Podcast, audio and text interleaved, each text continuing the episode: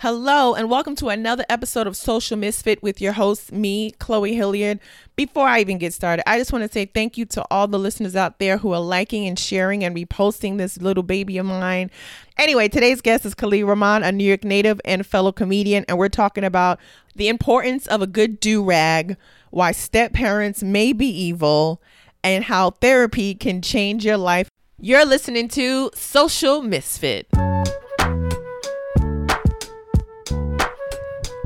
Hello, ladies and gentlemen. Welcome to Social Misfit. I'm your host, Chloe Hilliard. And like every episode, I bring on the show someone who I admire or I find funny, entertaining, um, or who I want to get to know a little bit better based on their social media posts. And today we're joined by a comedian and amazing show producer. This man has so many shows. Oh. All over the city. Ladies and gentlemen, give it up for Khalid Rahman. Hello. Hello. Hello. Hello. Happy to be here. Thanks How for are you me. doing? Oh, I'm so good. You're such a Brooklyn night. He I rode his here. bike over here. It's cold as a penguin's nuts. It is very cold, but I had to do it. That's What? the only way to get around. That's your- I would have had to take like three buses to get here. oh, so you purposely rode your bike oh, because Oh, yeah. of where I live. Oh yeah. We both live in Brooklyn, by the way. I just want, don't make it seem like I'm That like- can still be a long distance situation. Okay, would you date a girl that lives on this side of town? I have recently, and, And it was a struggle. over. It's is over now. over. It is now over. She is no more. She lived too far away.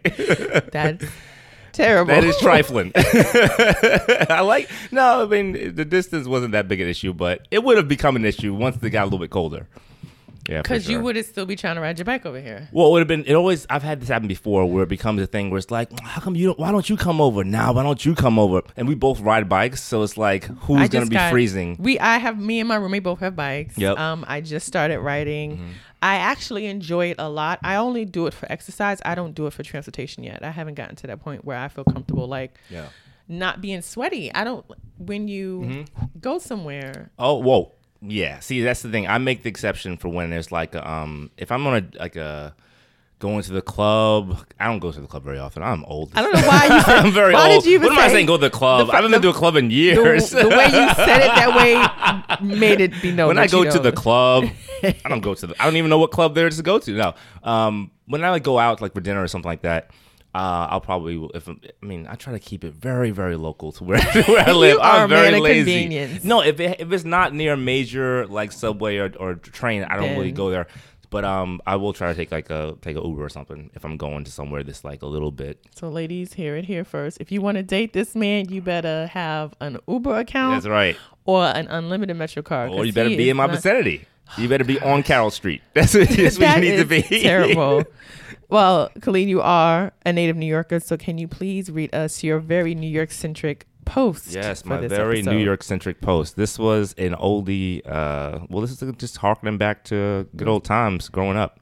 Uh, so uh, this was from I guess a couple months ago. I posted a picture of a blonde white lady in a do rag from an ad that was I guess like part of like a high fashion ad.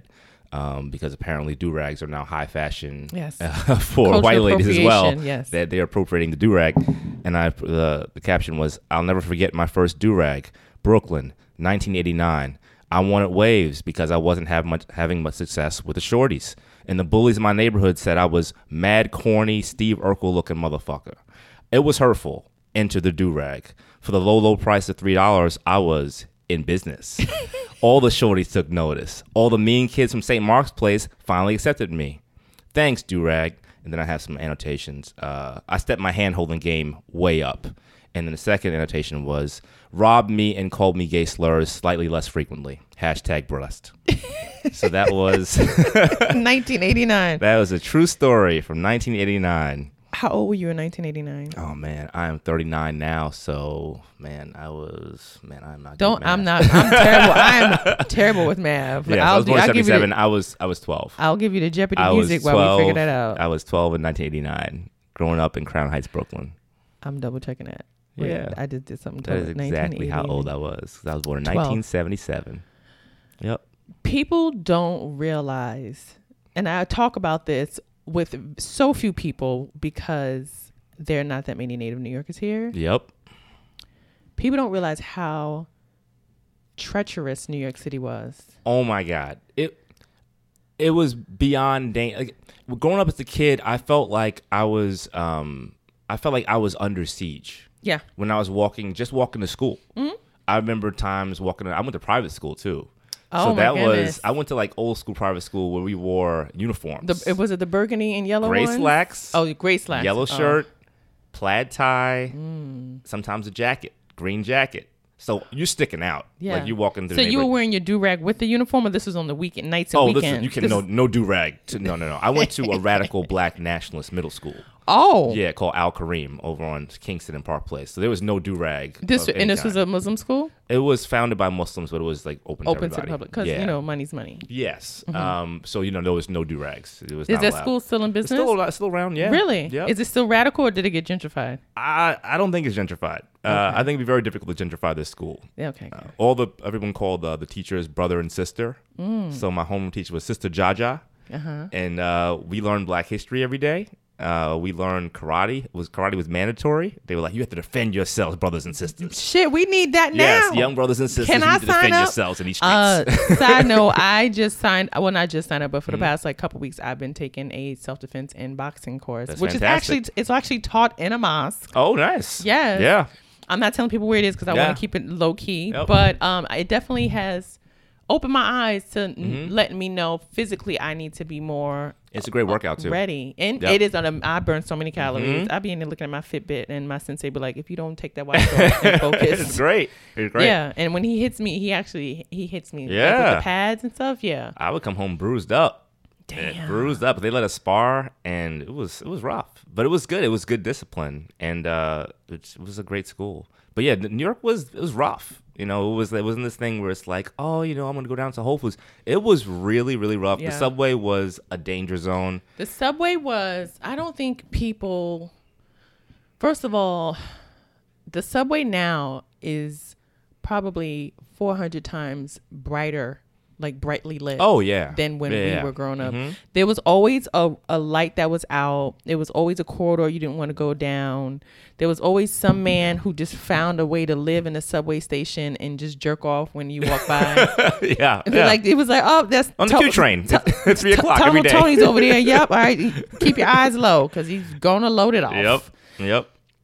That is so interesting that your parents sent you to such a radical school. And it Well, was very important for me though because the schools, I mean, the public schools have been failing in New York City for a long time. And I went to And they still are. And they still are. My, It was my, my good. alma mater, my high school was just in the news because God, a yeah. student punched, no, actually beat down the principal because the Yeah. principal asked him to take his headphones off. Wow. Yeah. Yeah. My mom my mom taught at middle schools. Uh, she was a guidance counselor at PS three sixteen right down the street from where I live.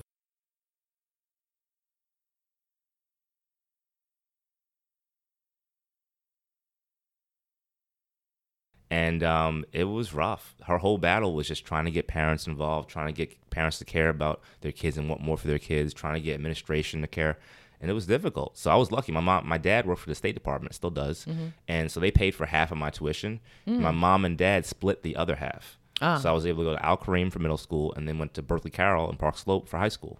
Oh, nice. Yeah, and that's where and where a lot of that stuff from that, that from that uh, Facebook post came from was this feeling of just not fitting in. You Yeah. know, it was so funny because when I, I watched when you were on Last Comic and you Mm-hmm. were talking about being in amongst the Hasidim Yeah. and being like, man, I'm the only one I stand. I am a tall black woman, and these are some different looking people. Yeah, and so that's, that's kind of how I felt in my own neighborhood because Yeah. I'm like the kid who went to private school who had the, the nerdy, you know, private school uniform on every day. And man, we would get chased home from school sometimes. One time, me and my friend Sean got jumped by like a pack of kids coming out of the You could park. say it pack. You could say packing niggas. Oh, they were a pack pack of niggas coming out of the park. it was it was bad. It was like um, you know, in The Walking Dead, when sometimes they'll be walking along and then they'll Yeah. just look off in the distance and they'll see just a pack of walkers just like shuffling towards them. That's what it was like. We were like, oh no, oh no. And they were coming so fast and so many. I'm like, well, we just gonna get robbed right now. Yeah. So we're just like Yeah. stood there and just got robbed. But no, but you knew karate. You didn't. I mean, karate's not gonna help you against like 30 kids coming out of the I park. You know, we got surrounded. We were, it was bad, but that's how it was, man. New York was just dangerous. It felt really, really unsafe just to be a child in New York City. Which is why when people complain about gentrification, I, a part of me is like, I hear what you're saying on a social and economic level, Mm-hmm. Yeah. but on a safety level, Sure. And I don't want to credit that to white people moving in is why things Mm-hmm. got safer. I do think that way before white people moved in, you know, Mayor Dinkins and Giuliani, even though I hate him to the fiber of my being. Yeah. Um, they're definitely putting parameters in place to make sure that the people that lived here were safer. Yeah. Um, but then you know it, it also swings the pendulum swings both ways. But at great cost too. I mean, Yeah. Mm-hmm. because Giuliani came in, he was like, "We're gonna beef up the police force and do this broken windows police thing, Exactly. stop and frisk and all these Yeah. things." And yeah, the city got safer, but at the same time, the cops were out of control. Yeah, and shooting pushed- Negroes for no it- reason. Yeah, it pushed you know? past the point of being for everybody's general safety. Mm-hmm. Like there was a point, probably about like a good ten years ago, where they kind of be like, "All right, we're good. We could stay right here." Yeah. But they kept pushing the needle, pushing the needle, and then that became excessive, which is interesting because I just, you know, there's a, a case going on, a cop who killed a man two years ago, and now it's going to trial, and so now the evidence is coming out, Wow. and they said that when he shot the black mm. man in the face for Wow. no reason that he was wearing a Confederate flag T-shirt underneath his uniform. I heard about this. Yeah. Yeah. and so now they're using it as evidence to be like he's biased, he's racist, and that's why he's in. But Yeah. the CIA told us ten years ago, Beware of the white- KKK yeah, infiltrating the uh, police force. Yes, Yeah, because and it's, politics. and it's one of the few places where a white guy with not with not a ton of education Yep. can get a, a position of authority and a gun and be able to harass black people if he's if he's a racist person. So it's one of those things where also like I mean, um, you're talking about that. I live right next door to a police station, so I live on I live on a street where there's a Don't be telling people your address. I'm not address. say my address, but I live right near not right near a police station, Yeah. and I walk past that that block where they park all their cars, and I look at their personal vehicles. Almost every single one has a "Make America Great Again" sticker Oh, on the bumper. Every and it's like, how are we supposed to trust the police? How are we supposed to live in this country Yeah. Mm-hmm. when this is who is policing us? People who actively believe and in white don't supremacy. live in the five boroughs. Nope, they all live in they all live in Long Island. Yep. Some live in Jersey. In a lot live, Westchester, yep. A lot in Staten Island. It's it's one of those things where it's like, I don't know. I don't know how we're gonna we're gonna move forward with this with these well, people. we would need to. I mean, in New York City alone, we would need to make sure that. And I think in in there are some counties, there are some police departments Mm. where the chief is aware of this, and they've enacted some things that make po- police officers more ingrained in the community. sure. And you you know you always see like on. Instagram, some random white cop who's dancing in the street or eating hot dogs with kids or shooting Yeah. basketball, and and I get that the intention is pure, but the buffoonery of it is a little bit over the top. It's a bit much, yes. Because you're not really doing it. You're Yeah. doing it for the public perception. I mean, if you do it every day, then fine. But if you're really hamming it up for cameras just to like Sure. prove a point, especially after somebody gets shot, yes. and then you want to be like, see these cop killers, and this is a good cop, is you know a bit much. But um, I think in New York City we have to address that as well. We just got a new police chief. The last one just retired because he was being investigated, and now he works for a private sector, making millions. Yes. Um, Yeah. But I think that our next mayor, because the one that we have now is a rap, he's so inefficient and just has gone back on everything. Came in with a lot of hope, but it's not going. Let well. me tell you something. So, if you're not from New York City, our mayor is Mayor Bill de Blasio. And when he was campaigning, he was speaking in Spanish, Mm-hmm. sign language, Ebonics, because he's married to a black woman with locks. His kids are mixed race. He was playing, you, you saw them kids every Mm. chant. Once he got in office, you never see his wife, you never see his kids. You know when I knew it was over for him? Why? During this campaign with Hillary Clinton, Mm-hmm. they had an event in Harlem, and I don't know whose dumbass idea this was, but they did a skit, and I'm calling it a skit because this was not a sketch. This was a skit, a comedic skit that some idiot wrote who didn't know what they were doing, and the the, the central crux, the big punchline was CPT. Ooh. Yeah, it was like Bill started talking, and Hillary came in a little later, and she was like, uh, "Well, you know, I'm on CPT," and everyone was like, "Uh, what? What?" Someone wrote this I for them to do. can't. It was it was it was very stilted dialogue, and it was Yeah. like, "This is not," and it's like, it's it's one of those things very frustrating living here now, especially in my neighborhood, which is like the center of gentri- gentrification is on steroids in Crown Heights. Mm-hmm. Yeah. Like, it- I mean, sure, it's happening down here, but you're a little bit farther out. It no, is on I'm on the. I'm on the edge of Bed Stuy, Yeah. and the reason why he says it's on steroids is because the original white settlers are now being pushed out. Oh, yeah. by the new white The new settlers. one, yeah. Mm-hmm. And then you get incidents like there was an incident that happened a couple years ago where this white guy was walking down the street and another white guy with a stroller hit him with the stroller, and he was like, "I was here first. Yes, yes. I, I was, at, I was, I have a, a joke about this, but it's happened. I was at a coffee shop. I was behind two white girls who obviously just moved here. I could tell by the way that the way they were talking, the way they looked, and one of them said, "This neighborhood used to be so cool until all these white people moved in," and I'm like. tell me about it. You know what I mean? Like, what are you talking about? Like, do you do you have a mirror? Like, they're just looking at each other like, yeah, this was, was so it was so cool, but now it's it's this whole thing where it's like it was authentic before, but now it's it's passe, and it's like, but it's because of you. because we are because we are their uh, African safari. yeah, yeah, yeah. We are like the white people who move into these black neighborhoods are the same white people who pay fifty thousand, sixty, a hundred thousand dollars to go up to Africa and kill a essentially Mm-hmm. Sure. a caged wild animal, take a picture and be like, look, all look at the crazy shit I did, Sure. and then go right back home to their neighborhood like nothing happened. It's interesting. I think it's very much the important part is coming in. Everyone has to live somewhere, and capitalism is garbage. So Yeah. obviously, people can get priced out of other neighborhoods. When those rents go up, they're going to move farther in Brooklyn, just farther and farther east until eventually they're going to be over in the river. In the Yeah. river. So I understand that, and like everyone, if you want to live in New York City, you have to live somewhere. But it's coming into these neighborhoods with respect and with the right intention. And I was talking to Mike to Mike Cannon about this because he lives in Crown Heights, two blocks from where I grew up. and I'm like, "You live there?" He's like, "Yeah, me and my girl have been here for like years now." And he's like, "But you can," uh, he's like, "But I get along with everyone in my neighborhood because." People can tell I come in with the right intention. I Yeah. don't come in in a disrespectful way. It's like moving into a building and you, that you bought a co-op in or you bought a condo in, and you know there's a, a drummer or or a uh, there's like a jazz drummer downstairs, and he's been there for 40 years. But now that you live there, oh no no no, we're gonna have to have some rules about this, and that's what Spike Lee's father's going through. You know, with his with his new people in his building in, in Fort Greene, and it's one of those things where you just have to like accept some things about the neighborhood the way it is, and also embrace those things, or the people in the neighborhood and be like. You whack! You got to get out of this neighborhood. Yeah. and that's and that's that's one of the things. But even though we say that they're whack, I mean, people of color really have never successfully pushed white people out of any neighborhood. yeah, yeah, It don't matter what we think we're gonna do to get That's them out. true. It doesn't ha- It doesn't work. That's true. We end up just getting more police called on us. yeah, So if you be like, I'm gonna, I'm show you, I'm gonna play my music loud. Okay, you think so? yeah. you you go right on every the day. head. Sure. They'll be there every day. Wow, it's kind of interesting that your father worked for the State Department. Did Yeah. they know that they were funding a uh, militant Afrocentric school when they was paying for? I mean, I wish they did. I'm sure. I'm sure that'd been very interesting in accounting. Yeah, but it was, it was, it was interesting. It was a real. I mean, it was a weird background because I came, I was in um, again like with that whole with that Facebook post. A lot of that was just me expressing so many so much frustration about how I just didn't fit in with, Yeah. with my neighborhood, with my neighbors, my neigh- the, the So kids in my tell me, give us a little backstory. Like, where are you from? Where your parents from? So I'm from Crown Heights. Um, I moved there when I was seven because my, my, my dad, my mom split up. My dad went over overseas to work at the State Department.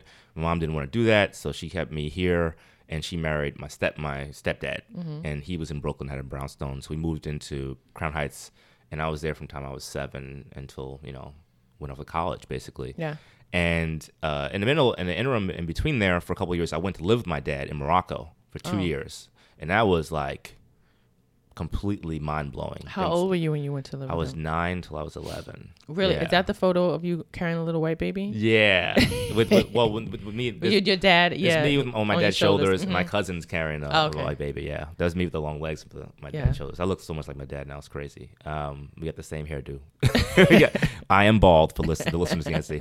Um, but yeah, it was it was interesting because you know I was there in Crown Heights for a couple of years with my dad, with my stepdad, my mom. Then I went to Morocco, came back, and I was even more of an outsider. So I'm like this weird kid who was What living made you come back?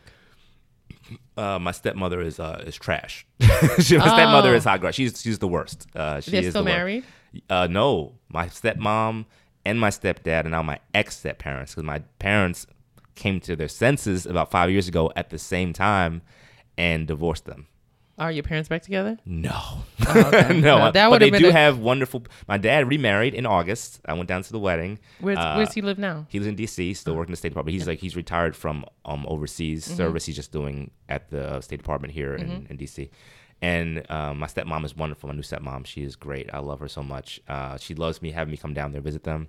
And then my step, uh, my mom is retired to North Carolina to Wake Forest five years ago, and she has a great uh, man friend. I call him a man friend because he's seventy. He's not a boyfriend. Oh, see, let me tell you something. Old old man friends are the best. Yeah, I mean, man I'm not saying it personally, but when you see, I was like, what? I would never date a seven. I would never date a seven year. That's older than my dad. That is old. Um, Yeah. but but the way old people date, the way Mhm. old people date is so it's like teenagers. yep. Without like all the like horny hormone shit. They're but practical. They're, like, very practical. practical, yeah. Like you, you say to your mom, like, "Hey, have you seen your man friend?" No, I only see him once every two weeks. That's enough. He lives in South Carolina. my, mom, he lives. My mom lives in Wake Forest, North Carolina. He lives in South Carolina. Is a pharmacist who owns a pharmacy. He's like, I'm not moving. I'm How- gonna I'm gonna see your mother every two weeks. How And we can take meet? trips. How did they meet? They met. They met on BlackPeopleMeet.com. Oh, which I've now decided is the place for old black people to meet. Because I have never met anyone other than someone over the age of 55 who met on blackpeoplemeet.com. Yeah, and I think my, I'm pretty sure my dad and my mom and my stepmom met there too, or met maybe on Match. really? Yeah. hmm How is it old people having all the success online? I've tried Match and I You what it, it did nothing. There's their their kids and their grandkids are teaching them about the computer, and they're like, "Let me get on this computer." so t- who taught your dad how to get on? Uh, I think my, my younger sister. Yeah. So he met uh he met my my stepmom. She's great. Uh, he is so happy. He's never been happier. I went down to the wedding in DC this summer. It's great. How long did they date before they got married? A year and a half. They oh yeah something. Old people don't waste time. Oh, they don't wait until They're like we literally don't have time. So let's not waste this time. Let's get on it. What, what are we doing? You know what I mean? That, that's great. wow. There's a lot of clarity in that too. Just There like, is. are we compatible? No, keep it moving. Yes, together forever. And that's how that's how it is. and there's know? no and old. I feel like old couples like that. There's no there's no compromise. no, no, they, they're set in their ways. This, this is what it is. Yeah. This is what it is. Yeah. Wow. So you lived. In, so what was it like in Morocco? And why? I mean, we don't have to bash your ex stepmama, but like, how was it? Would you have stayed if she? Possibly. Mm-hmm. Um, I mean, one day it was just explained to me that I was headed back to Brooklyn. Oh, oh, wow! and it wasn't. And it was um it was obvious. I mean, she from the time she came into the picture, which was about a year earlier, it was very quick courtship. Um, Oh, so you were there before? I was there while they met. Oh, Yeah, and my, my dad had a wonderful girlfriend when I first got there, and they broke up, and something happened. I don't know what happened. It was didn't seem like it was broke up. In, in hindsight, I was like, why didn't you stay with this? This woman was gorgeous, Mm-hmm. first of all, and second of all, more importantly, loved me. Big fan of your boy. Big fan. Like Yeah. big hugs. Oh, let me make you some cook. Let me make you some, some food. She was the best. she was Moroccan. She's Moroccan. Um, Is and all- bo- both of the women Moroccan? Yes. Uh-huh. And um the my future step my stepmom, she just from the start was like, no. She would do this thing. This is amazing. I still haven't figured out a way to talk about this on stage, but I'm gonna. Yeah. She would do this thing where so I only speak English. My dad and my stepmom spoke French, Arabic, and English. Mm-hmm. I would walk into a room, they'd be speaking English. She would look at me, kind of like grin, and start speaking Arabic. Oh. I'm like, this motherfucker here. Can you dad- imagine doing that to a person? At nine. At nine, I'm like, aware. I'm like, I, I was nine, but I was like, oh, this is fucked up. Like Your this is dad not. didn't notice. Of course he did. I mean, it's and, and I would. T- he just love does terrible things to people. No, He's know- recently apologized to me for Oh, all of this. that's good. Right before his wedding in this summer, we had a, good. another heart. We've had several heart to hearts to Mm-hmm. rebuild our relationship over the years, and we had like another out of nowhere. He was just like, you know. I'm really sorry that I didn't stick up for you Mm. and, and to make sure we stayed together and close as a family Yeah. when, when she came into the picture. And I was like, what? Wow. This is like 30 years in the making. This, this Yeah, apology. and he also he couldn't he didn't have that clarity until he was rid of her. He wouldn't have yes. been able to. Have well, he's that. so happy now, and he sees, and he also it's you can't help but notice the difference between how his new wife Mm-hmm. and how she treated me and how she's embraced me into her family, Yeah. whereas I was always other, always separate, always less than with the first wife, Mm-hmm. and that's and that's a that's a big deal. Like you can't. You cannot, if you're a single parent, you cannot get with a person who can't. does not love children, and more specifically, your, Your child, children, exactly. because that is the most important relationship. That should be the first primary, uh, you know. But I think I think I don't want to differentiate between men and women, but I Mm-hmm. do think that a, a single parent, a woman handles it a little bit differently than a man would. Because a Mm-hmm. man, I feel like a man still feels as though, okay, if this new woman in my life doesn't like my child, he still has his mom. Um, and a mother's love will never be a stepmom's Hmm. Love. Interesting. So yeah. it's okay if she doesn't love him, love him. His Mm. mom loves him unconditionally. wow. But I think if a woman is a single parent and a man comes into her life, especially if the child's father is not in the picture, she's like, "We gonna figure this shit out." Hmm.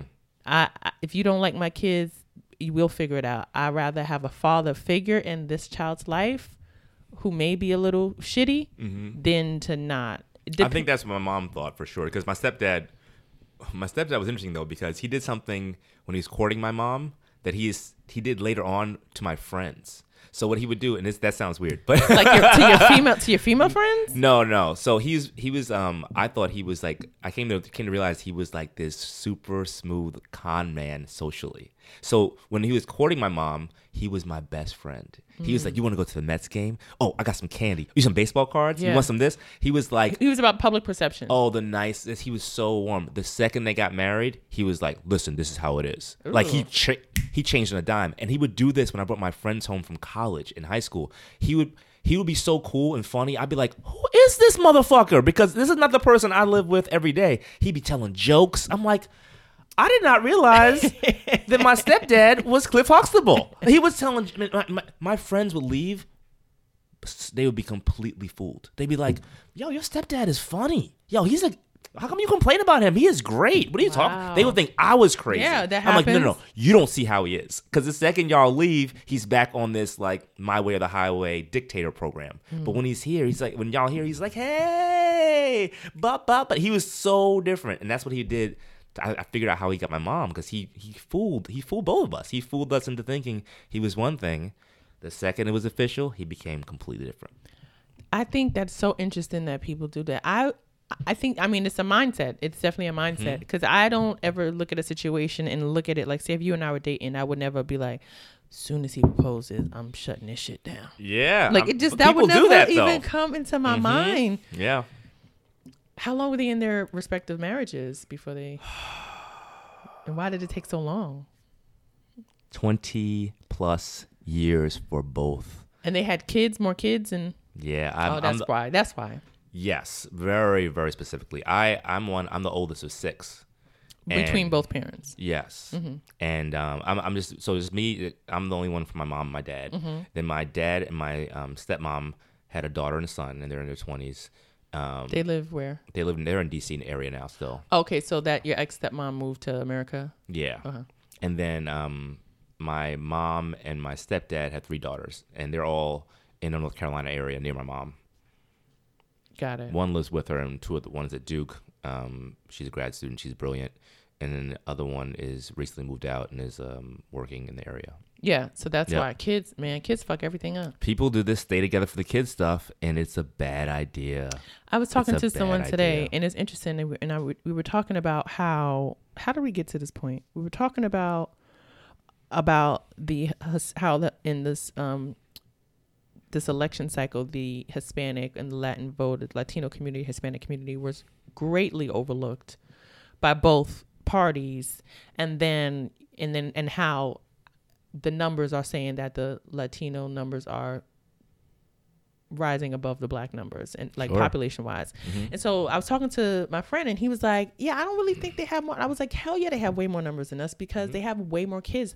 And then that led us into the conversation about how culturally Latinos, Hispanics have a much stronger sense of family and unity Sure. and they get married younger and they have a shit ton of kids and even if even though they're working under the table the father works and the wife may work but Yep. may not she takes care of all the kids of course he'll cheat on her at some point in the marriage At some point it's but, happening. but that's his wife you know but that's his wife and his Sure. family is everything and then you see them on the weekends playing volleyball Mhm. which they love Yep. and on on the side with the stroller and the baby's wearing her best dress and her little frilly socks. And then I was like, how come we in the black community don't replicate that sense of family? Like why do we not like why is it more conceivable to have a child in your 20s than it is to get married? Like we have children in our 20s and then get married at 38, 40. I think it is systematic oppression, which feeds into it, which is you have this mass incarceration, Mm-hmm. which breaks up families tremendously from at, at the at the inception point. Yeah. You can't get married if you're in jail. Yeah. You know what I mean? You can't get married and have your family together if you're in jail, and that's a huge part. So many brothers in trouble, either in jail, in the system, on parole, which keeps people from doing what we're talking about, which is replicating this family structure. Um, and then there's also, I mean, we're really going to get into it. It's, I think a lot of it is uh, PTSD. I think that Yeah. most black people from living in this racist ass society Yeah. have some mild form of PTSD Listen, from dealing with it. these from dealing with some of these racist ass white people, and, And- that is what Yeah, that's, the that's micro racists That's what people don't talk and, about. and and full blown racists. And when I travel the country, especially you know this year, You've seen it up close more than I I see have. it up close, and I'm just telling you, like when I saw Trump signs on people's yards hmm driving, it just it just tightened my heart. Like I just It's got hurtful. that It like oh like I just like all right, I know that person doesn't like me or people like me. Yes. And then for white people to be like, that's not the case. But like eh, we know, But it is. we know, But we it is. know. Yeah. Which is interesting for you because you are also, are you, you're Muslim? Are you practicing Muslim? I don't. I don't practice now. I haven't Okay, been. but your religious in a name makes everybody think you practice. Yeah, I have the most Muslim name ever. My name is Khalid Abdurrahman. It's very Muslim. So who's Muslim in your family? Both My parents both converted to Islam back in the '60s. They used to go see Malcolm X speak. That's how they met. NOI? Uh, no, they weren't nation. They were uh, Oh. Sunni Muslims. But Okay. that's how they met. They would go see Mal- watch Malcolm speak. He was so you know obviously charismatic Yeah. and like talking and talking to speaking the message that people needed to hear. Yeah. and it was so important. And they met that way, and then they both converted to Islam. And then they both married people who were more devout Muslims than they were. And uh, the people they married were devout Muslims, but also very stern and just un- not loving. Mm-hmm. So that was like that. That I think if I look- if I look back at why I never became very religious, I just rejected whatever my stepdad and stepmom were about. Yeah. And the and Islam was a big part of that. So I Mm-hmm. was like, oh, they're with that? No, that's not for me because they were such negative influences in terms of like not extending love, Mm-hmm. not being the you know. Do you think that was their culture or their religion that taught them that? they were both yeah they were both brought up in weird circumstances Mm-hmm. um and I, I just I feel like like in the, in Morocco where my stepmom's from it's just a different it's not it's a different culture in terms of showing affection and how you raise it's just very different. And my um my, my stepdad uh his people were, I think were from Cleveland. And you know again he's from he's 70 something now so he's from an older generation where like i'm sure his dad was not this affectionate Oh, like yeah. the, back then the dad's job was to be the boss and the provider.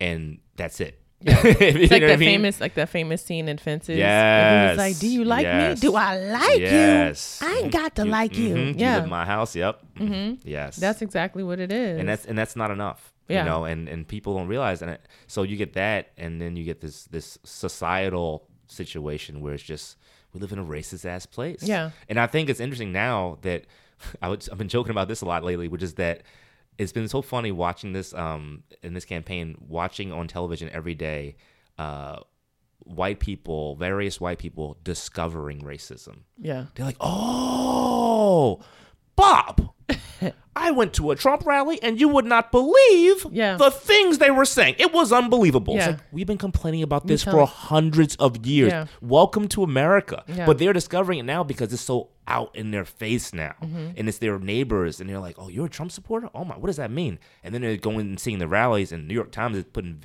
videotape Yeah. of the people at the rally. And they're like, this That's race, these black about? people might Yeah. have been onto something. know this the problem we racism is real. We know what's going on. It's crazy. It's like, but you know, they have to. It's almost like they have to see it for themselves Yeah. and be affected by it to really admit it's real, which is a crazy thing. It's nuts. Um, but yeah, it's it's it's. I, I really do feel like mental health is the big thing that we just don't address. know? So who, how did you cope with being bullied? Like Mm-hmm. who helped? you? Like I was I was bullied as a child. I was bullied because sure. um I wasn't hip. I sound like oh I wasn't hip. I wasn't, wasn't hip cool. either. I wasn't a cat daddy. Uh, I didn't I have the latest a Jordache cool jeans. I didn't have the British. Knight high tops. Uh, my Same mom thing. dressed me like regular. This I mean I grew up just I just had never no had Jordans. nothing. Never. I you know I you know how old I was when I got my first pair of Jordans. Thirty two. Yeah, I was probably around the same age. I had to buy them myself. Yeah. No, all of my homeboys, all all the crew that I roll with Mm-hmm. in comedy, they put money together because I used to let all of them sleep on my couch. They was like, we should get her a gift, and they were like, we'll Nice. buy her a pair of Jordans. Yeah, that's what I dare dog, but they it's still in my hallway. Mm-hmm. Um, I might keep them just for like sentimental value, Sure. but. I never had Jordans. I got my first pair of Air, Air Maxes when I was like a junior in high school. Wow. Like, I just was not down with mm-hmm. the swag. Same here. And so I got bullied tremendously. Plus, I was overweight, but my mom was the my mom was the soft one. She, my dad is too, but in a different way. Like mm-hmm. he he would talk about it, you know. Or joke about it or be like, you know, just punch him in the face. I wouldn't be mad at you if they call me and you had a fight. I'd be like, that's the way to go. Like Mm-hmm. Oh, he's wow. like that. But my mom was like, come here, baby. You know, give me a hug. Sure. Put you know, put your head on my chest. It's gonna be okay. Mm-hmm. So who consoled you when you were being bullied? I internalized a lot of it Mm-hmm. and didn't. I I became kind of like not a loner. I had friends, but I would I would internalize. I would be spend, I spent a lot of time in my mind Yeah. and watching TV. TV was like my biggest. Oh escape. yeah, me too. I watched about four hours of TV a night. Oh yeah. five. Oh yeah. As soon as I, I'd watch came home from school. time, then watch late night, and I would do my homework right away after, school. Watch all the prime time. I watched Doogie Howser, all my big shows, and then I would go to sleep. And I just kind of like escaped into that world. And it was, I did ther- I did two years of therapy recently. I did Mm-hmm. two years of therapy. Um, I did therapy last year and the year before that, so two years, and it helped me a lot. Yeah. I talked about a lot of these things, and something you just have to talk to somebody who does not care about your own personal story, Yeah. who's not connected, who has no bias, and they just listen. And it's really it's helpful. And I think, uh, man, I would love it if there was some kind of program for just brothers and sisters to go to to talk about these racist ass people that we deal with every day. Seriously, we- No, I know we're serious, but you know what I mean? I just love the a- tone. it was very like, I really want us brothers and sisters just be able to get these white car keys Yes. out of our face. yes, we need to we need to have counseling to deal with this day to day racism because I No, I really feel like it affects it affects the way we interact with each other. Yeah. It affects the way we're parenting our kids. When I see a single mom on the subway smacking her kids around, I'm I like, what did that woman go through? Yeah, What did that was- woman go through that day? What racism and systematic oppression did she experience today, which made her displace this aggression Mm-hmm. onto this child in public? Also, but also when it comes to black women, you also know that they're also being oppressed by black men. Yes. So it's like it's feel what And, and what is that brother bringing home Yeah. to the house Yeah. to his family that's negative Let me tell because of what he's going through? And it's, I mean, it's not I- like, you know, I was on the train one day and I really wanted to stop the situation. It was a, a black girl. I say girl, but maturity. She was probably wasn't. She was an adult, but maturity level, she was not an adult. She had a little boy. He might have been like four or five, probably like at least five. And a white girl got on the train. White girl hipster got it's all, all on the A train. White girl hipster and her boyfriend are on the train. And I don't know how it came to be, but the little white boy, the white no, not the little boy. I'm sorry, the white girl started talking to the boy like, "Hey, how are you?" You know, you know, like waving. You know how you wave to a kid, and so he was like, "Oh, oh, shit." She talking to me because, of course, his mom isn't talking to him. She's on the phone, not paying attention. sure. And so he- someone is actually engaging him, and he he just lights up. Yep. So she's talking to him, and he starts talking to her. You know, he's sitting down, she's standing up holding a pole, and then you know he she she can't really hear him because she's standing up. So he gets up and she leans down, and he whispers in her ear, and she's like, "Oh yeah," but as soon as her hair touched his face, this little boy was enamored. He wanted to play in her hair for the rest of the train ride. Wow. He kept t- he kept figuring out if I keep telling her I want to tell her something, Ah, he can reach I, over. yeah, Yeah. and I can touch her hair. And Wow. so the mom is, and of course the white girl could be like, "Can you stop fucking manhandling me, little boy?" Mm-hmm. So finally, the mom looks up for her phone. She was like, "Will you stop? Sit down. I'm so sorry." Blah blah blah blah blah. And she's like, "Oh, it's okay." And the mom moves back to the phone. Little boy goes back to like trying to like, and he, you can see it in his mind. In my mind, I was like, he's never gonna fuck a black girl. Hmm. Like he has he has completely he has fetishized this white woman Sure. because she's different. She feels different, she looks different, Mm-hmm. and she talked to him. She Mm. engaged him, Sure. which is also what happens in elementary schools. I mean, you went to an all black school. I went to Yeah. I I went, went, to, all white all white high school Yeah. after going to an all black middle school. which probably blew your mind. Yeah, and then an all white college. Yeah, so Yeah. I went to all of my schools were public New York City public schools, but all of my teachers were white. It wasn't until the fourth grade I had my first black teacher. Wow. And then after the fourth grade in junior high school, I had, I had some, yeah, I had mostly black teachers because I went to a, a black school for the gifted and ta- like black and Hispanic school for gifted and talented. It was for the gifted and talented, but all of the student body was black and Hispanic because it was in Bushwick. It was no white people in Bushwick, um, and if they did, they moved their kids to like Maspeth. so, Sure. um, when you have a white woman figure as the thing that you see every day for Hmm. six, seven, eight hours a day Hmm. how does that tell you and you have to treat them with respect and they're Sure. and they're teaching you so you're learning from them Yep. it gives you a better a, a not better it gives you a different perspective of their value Hmm. and so i'm watching this little boy fall in love with this white woman on a Mm. train, and I wanted to look at his mom and be like, "Bitch, if you don't pay attention to your child, Sure. Not to say like there's nothing wrong with it, but it's like it, that he's never he's not gonna get a lesson from that in, in, interaction. Mm. You know, he's not gonna be able to articulate, "Mommy, why does her hair feel different than your hair?" Sure. or you know mommy who's that lady and she was so nice to me You like he because he's not he's gonna look at that woman and look at his mom and not see the same thing Yeah. That's a good point. it was terrible Wow. i know right all on the a train All on the A train. nuts but yeah i think i think all of that is everything that you said is very powerful about like ptsd and you know self-awareness and security and insecurity and i haven't done therapy i haven't done it i told myself i would do therapy um when i was gonna get married well not i, I was never in a position to get married but i'm saying like sure.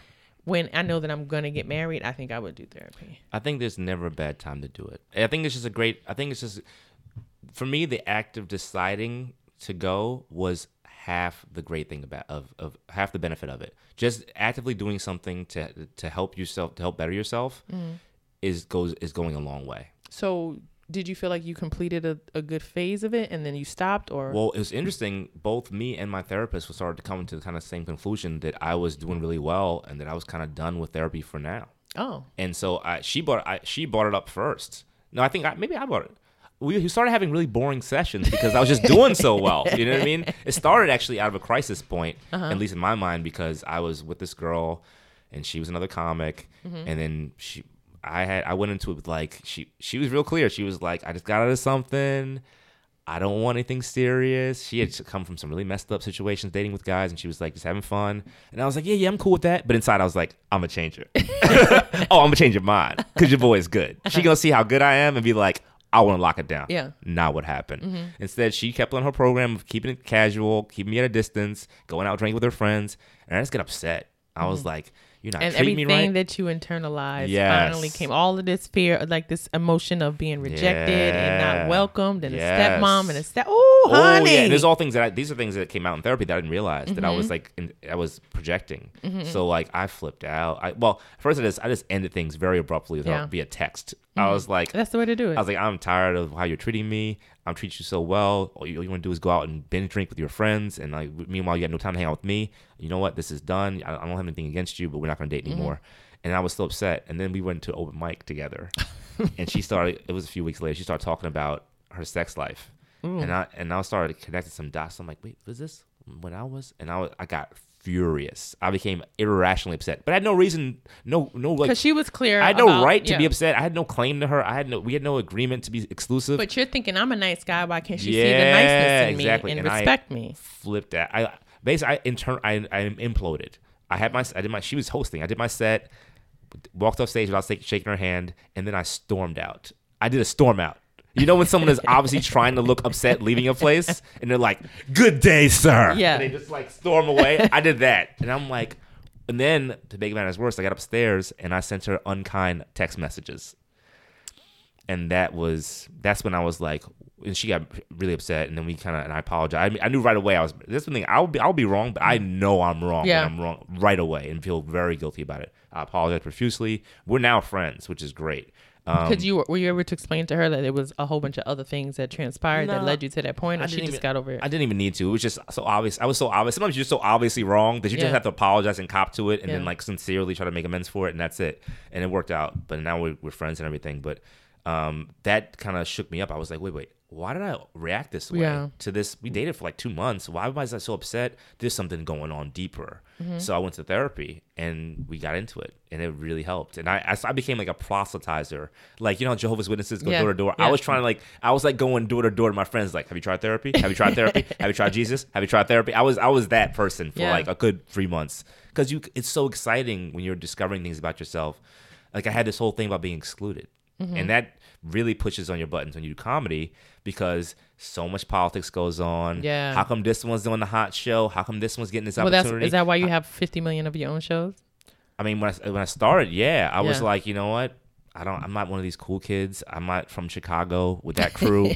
not no hate, no hate on Yeah, them, yeah, but like they're just close. They could they, they could take care of each Yeah. other. I don't have a crew in New York. I don't have any crew. I'm just by myself. I just it's me and my buddy Leclerc. That's Mm-hmm. it, and my friend Charles. That's it. That's all, all, all I really knew. So I'm like, if I want to get on stage and get quality time in front of real audiences. I know how to put put a show on. I know how to put together people and organize events from from Yeah, way back. and all of your shows are really amazing. I'm I- just saying that because Thank you. Yeah, they're And really I, good. And I really put a lot of effort into them and promoting Yeah. them and making sure everything looks right and feels right for the audience and like having a diverse lineup and all these things that I pay attention. So that was my way of practicing and learning how to do stand up in front of real people because nobody was rushing to put me on. I also didn't realize when I first started that you need to ask for things. Yeah. And so now, but now I'm, and Tim Dillon taught me that. He was like, he got mad at me. I was like, uh, Tim, I'm not getting booked, man. How come, I, how can I get booked on shows? And he's like, are you asking people to do their shows? And I was like, no, I'm wait, I was waiting for him to ask me. And he's like, ask to do spots, you idiot. What's wrong with you? He like went on this like Long Island rant against Yeah. me. And I was like, you know what? I'm an idiot. You're right. And I was so, it was some part of his pride also. It was Yeah. like, well, so I just started asking and sure enough, started to get on. It also had gotten a lot better since then. Um, but, but yeah, it's, it's one of those things where it helped me so much to realize what that was about. And so my whole thing with not getting booked on shows or being asked to do the cool kid shows was my stepdad and stepmom always excluded me. My stepdad would do this thing where sometimes he, he had uh, he had a previous um, wife and kids in Long Island. So weekends he'd go out spend time with them. He'd take them to Adventureland. Sometimes he'd bring me with him, and we go to and Adventureland is dope. When you're Yeah. a little kid, especially, it's like amazing. They had this gravitron thing; it was amazing. I was so it was my favorite thing to do.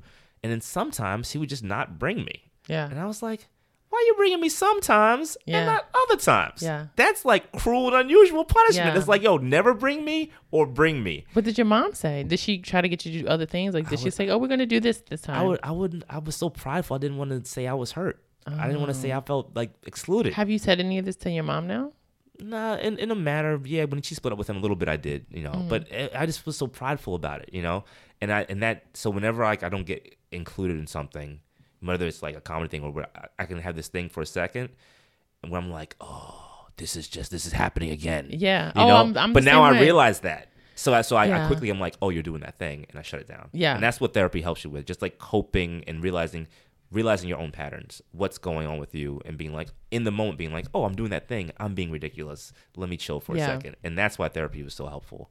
Yeah. And it's, it's, it got me on a trajectory that's been wonderful ever since. So, who bought you the do rag? Oh my god, uh, the do rag. I feel like your parents are not the type to be like, "Oh yeah, we'll get you a do rag." my friend um my friend Rodney would wear do rags and I just saw the store he would go to and I just went and got one and I put it on and it's so funny because I have like so I have a huge forehead and my hairline is just naturally just way back there where my Yeah. forehead starts and I, I was never like my hair was never like the kind that would just like I put a do rag on with some some products in it and get waves. Waves was the big thing. Oh, That's yeah. what I was writing about. Waves was like, oh, he got wavy hair. I know, it was so terrible. And all the girls were like, "Ooh, look at his waves," and I was like, "Once I get these waves, oh, the shorties are gonna notice." So terrible. And now, Never now, happened. Now guys, are, now guys are walking around looking like the Weeknd. It looks pretty funny. Uh, it looks really, really funny. I used Um, to have waves. I've shaved my head off twi- two or three times, and Mm-hmm. I used to have some amazing waves. But I definitely put some some Dax on it, on it, Yep. or some New Now, some Yep. Mm-hmm. heavy ass fat grease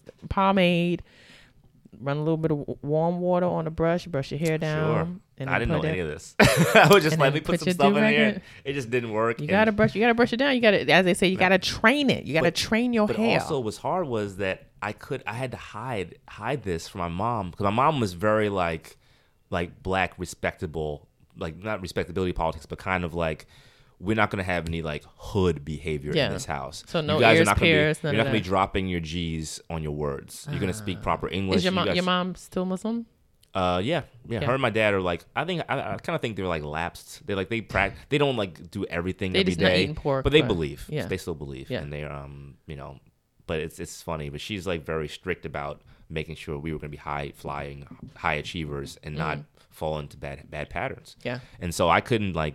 She wouldn't have me wearing a do rag around. No, that was So gonna when would you? I so would you sneak. Would, you would go. I so would- you wear it at night or you wore it out? I would try, I would wear it nice sometimes, and I would like sneak out of the house and put it on afterwards. I was I was trifling, but she Mm. Did you? Uh, did you let the tail hang down or did you roll it up and tuck it into the? I roll I roll it up and I like Yeah. tie it around. Yeah. But it, it, it looked ridiculous, and and it still didn't get waves. It was like it was But the fact that you had it on meant that you were down with the cause.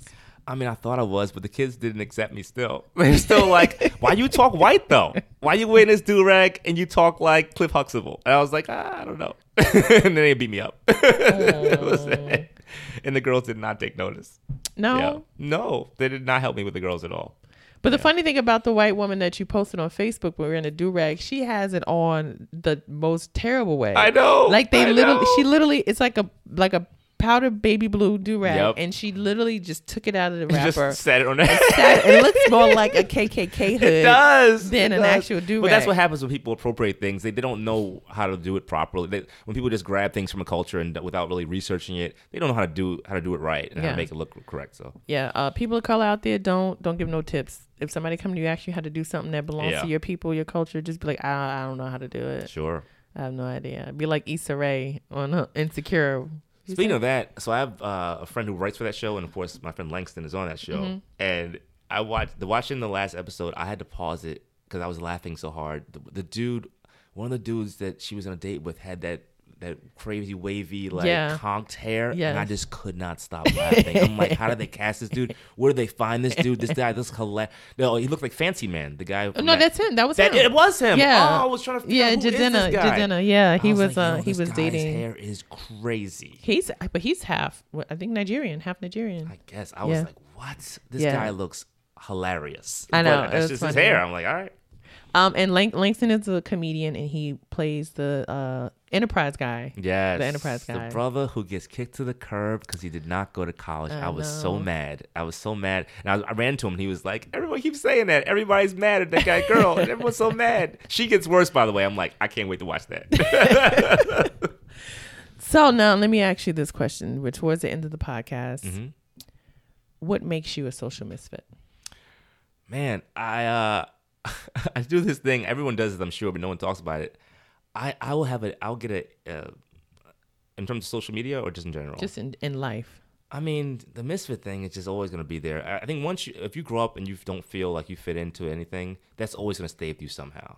That's always going to make you feel like you're on the outside looking in. Even when you become like a popular person in your group, you're still like, I'm still not part of it. So I always have that from like growing up and being like, kids calling me Urkel or Carlton or all these things growing up in, in, in my neighborhood with my family the way it was. Yeah. And um, with my mom not allowing us to do the things that everybody else is doing. Yeah. And then it's like in social media stuff is like, man, I delete a lot of stuff. I have some bad ideas and I act on them impulsively. It's one of my issues with um, impulse control can be a problem. And man, social media does not help with that because you have instant, you have the instant ability to ruin your career. Mm, basically, yeah. you can just. I, mean, I, don't, I don't go to that level, but I get a little, a little bit too edgy with some of this Oh stuff. yeah, no, like, you're not at that level because you're not you're not at that level because you're not at that level. When you get to that level, Yeah. and you think that you caught it in time and were able to delete it, and you mm-hmm. got X amount of hundreds of thousands of people, that- Yeah. and all of them screenshotted it. Oh, it's gonna gonna be, be out trouble. there. it is gonna be out there. Yeah, I've had some recent ones where I'm like, I'm gonna get kicked out of comedy if I don't stop. if I don't stop, like, because some, especially now, I found with like gender stuff specifically, there's a lot. Of, it's it's good that people are now being more like aware and cognizant of how they talk about gender and how they like, especially with guys just being sexist. Yeah. you know, because this is a thing where we we live in a racist ass society, but also a sexist ass society. Yeah. And man, I, you have to check yourself sometimes with like, am I contributing to this with what I'm saying? Mm-hmm. Like I posted this thing the other day for like five minutes, and I'm like, this is messed up, and I deleted it. So I was at a show. Um, I was at a, I was at my show. It was at Comedy Electric the other Mm-hmm. night, and we had kind of a, a rough. It was packed, but we had kind of like an up and down audience. And there were some stone faced women in this audience. What were they responding or not responding to? I mean, they were just not having it. They were not having anything from anybody. And I was I was periodically checking in, and they were just not laughing at anything. And I had some good ass comics on this show, and there was some they were they were getting good, big laughs from so was it was it a mixed lineup? Was it men and women? very mixed lineup. You know me, I always have. Like, Yeah. I try to have like But like normally, if women don't respond to a woman, they respond to a man, or vice versa. there were there were like three women in this audience like sprinkled throughout who were just not having it. Maybe they were on their periods. I don't know what was going on. I could say that. You can't say that. yeah, but they were not having it, and um, and then it was, and I, I don't notice it was. I was kind of standing off to the side, and I kind of saw everyone. I was consistently just noticing this throughout the show, and then when I got on stage to do my set, I did like twenty minutes, and I was like, because other, other comics were telling me, yeah, there's a few women in there out there who are just Yeah. like, no. And Yeah. uh, I noticed who they were talking about. So I went on. I was a little bit drunk later on. I went on. I went on Facebook trying to be funny, and I was like, man, ladies, when it comes to, um, I said, when it comes to stone face humorless audience members, y'all got it on lock. I said I put stone face, stone face humorless um, female audience member over sign, Mm-hmm. stone face male audience member any day of the week. hashtag lean in, hashtag equality. and I was like, I thought it was funny, but then I was looking at it later on. I'm like, this is gonna be misconceived. This is gonna be me. This is gonna be conce- perceived as me saying Yeah. Mm-hmm. that women aren't don't have a sense of humor in the audience, and then when they don't like something, they're just like, you know, being bitchy about it. And I'm, I'm and And also, people don't know the context because No context nobody knows the show that you just left. no one knows what I experienced. No one knows what I saw, and, uh, and people don't know me personally. Yeah. people, just people this public. People don't know me. They don't Yeah. know how I really am. So I was like, let me just take this down because I was I was I was typing as I posted it. I'm like reading it a little bit later on. I'm like, man, I'm gonna get kicked out of comedy. You're not gonna get kicked out of comedy because you got too many good shows. Everybody gonna be like, you know, he said a bunch of crazy shit, but his shows are still good. Is that why you have so many gaps on your Twitter account? You're more prolific on Facebook than Twitter. Twitter, um, I, I honestly didn't mess with Twitter at all till like last year, and it was only out of like people telling me I have to be on there. Yeah. So I one, I'm trying to figure it out. I also am trying to like not kind of just give away jokes Yeah. Mm-hmm. that I could use in my act to like build up my time and Yeah. everything. So I'm like, why am I putting like good stuff on here? And I know people get things out of it, but I, I'm still figuring it out. I'm still Yeah. figuring out what what's the way I'm going to communicate. I love that people, when people have a very specific voice on Twitter or social media. Even if I don't like like love what they're doing, I love that they have a specific thing, and I don't have a spe- I don't have a specific voice on there. Mm-hmm. You know, like this guy Dan, like you know Dan Licata. No. He's um he's a pretty funny guy. He's a he's a he's a white dude with a beard who lives in Bushwick and is kind of alt. and yeah. that's like I just described uh, I know Uh, hundreds Dan of people. St. Germain. Yeah, I've described a lot of people. Um, but he has this whole like way of speaking on there, and it's so irreverent and just funny and stupid and Mm. Yeah. obviously like dumb. But it's his character, and it's hilarious to me. Yeah. And you have like Aparna who just posts these short, tight, hilarious jokes. And I got to figure out how I'm gonna speak. I don't want to just like throw random different things. Oh, this past uh year, I've been very uh political and calling people racist. I love it. and uh, inter- interacting with trolls every once in a while. Wow. Just so I could feel alive. you I know. support it. I Um, support it. And Yeah. it's interesting because I know I do. I did look at my, especially since I started doing this podcast. I looked at my Twitter feed, and I'm like, yeah, I don't really tweet anything that's just like regular, down the Mhm. middle, you know, random tweets. I'm going to start doing it again because I, I just once I start writing them, I get into a groove and I can just schedule them and forget about them. Mhm. But I do need to start doing it just because I don't want. I want to kind of push down all the crazy shit from the campaign Sure. further down my. my I need to get a schedule together too. I, I know I heard Mark Normand say he does three a day at a certain time of day. That's what he does. Three Yeah. jokes a day. I need to do something like that because it is good to keep your keep sharp. Yeah, because also those things can lead into actual good material. Yes, Yeah. absolutely. We've covered a lot. We have.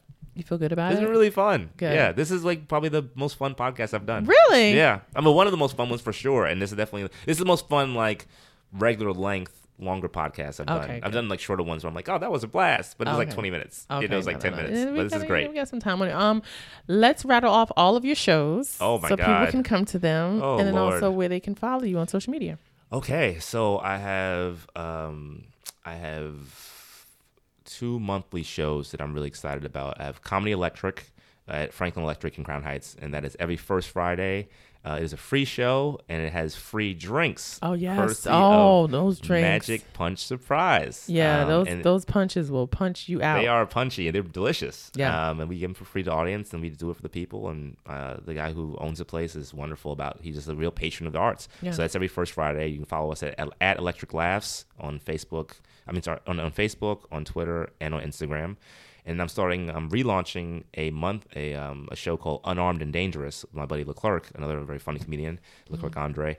And that's going to be at the Lantern in um, in West Village on Bleecker Street, and that's going to be every I think third Wednesday. And then the first one, the the first one is going to be on November 23rd at eight o'clock Nice. at the Lantern. That's going to be a free show, and we're gonna have drink giveaways, and we're doing a little something called 60 seconds of stand up on all of my shows from now on. Where I have comics drop in and do a hot bit within one minute, and it's gonna they're gonna be peppered in throughout my shows. Nice. and it's really really fun.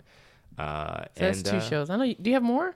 Uh, I have fun? I had another one that's it's I'm not sure what's gonna go on with it. Oh, okay. So right, I don't so want to talk about that one. but I do. Um, you can follow me at Khalid NYC on Twitter and at Khalid Says on Instagram And on Facebook, and on Facebook Khalid A Rahman. Rahman. Oh, I've been saying your name wrong. Khalid Khalid Rahman. I say Rahman. Rahman. My dad says Rahman. We both we, we go back and forth. Okay, if Khalid Daddy says it, Rahman, I go. yeah. Okay, I get it right. And then KhalidRahman.com. Good. There you go. Thank you so much, Khalid. I appreciate you coming on and hanging out Thank you for having me. uh, in my uh, luxurious uh, podcast studio, I love it. aka my dining room table. This is great. And thank you guys for listening to another episode of Social Misfit with Chloe Hilliard. Check me out, chloehilliard.com. And thank you for listening. We'll be back next week.